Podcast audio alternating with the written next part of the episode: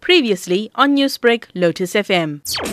Gyms were last to open after cigarettes, alcohol, and tobacco. And it was very clear during lockdown that there was a poor understanding of gyms perhaps being super spreaders of COVID 19, which in fact has turned out to be absolutely not the case. In fact, the disaster management in the garden route, which was where the second uh, wave basically started, in their tracing records, gyms were 1% of the culprit. Shopping malls were double that at 2%. Hospitals, medical places were 3%. Places of work 11%. In your own home, 35%. And big gatherings, I think, were around 42%.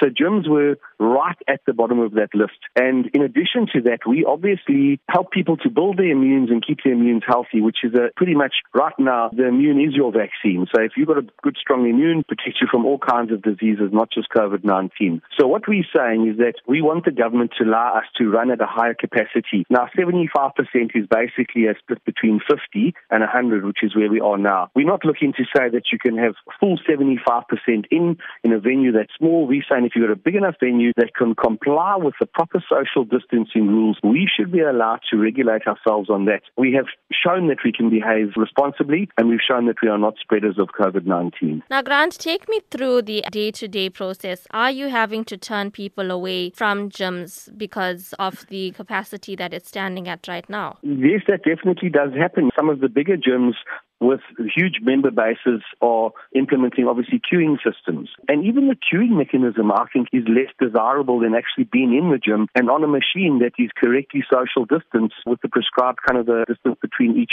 piece of apparatus. And on an economic standpoint, are you seeing more members cancelling their contracts with gyms because of this? There definitely has been a spike in cancellations. Fortunately, though, there's also been an increase in people wanting to work out. So we actually had a surge in membership inquiries and sales from when we opened, I think it was around the 19th of August. Long term, we have great prospects for the gym industry because it is a primary industry as far as we're concerned, but definitely uh, the, the capacity issue is hurting us. Now, talk me through the impacts the lockdown and 50% capacity has had on jobs in the industry. What effects have you been seeing? We ran some surveys uh, while we were still in lockdown, and there was a prediction of, I think at the time, was 42 or 43% potential job losses. I don't think it was as high as that because I think we opened up just in time. But I personally know of 10 to 15 gyms that have closed and will never reopen. Newsbreak, Lotus FM, powered by SABC News.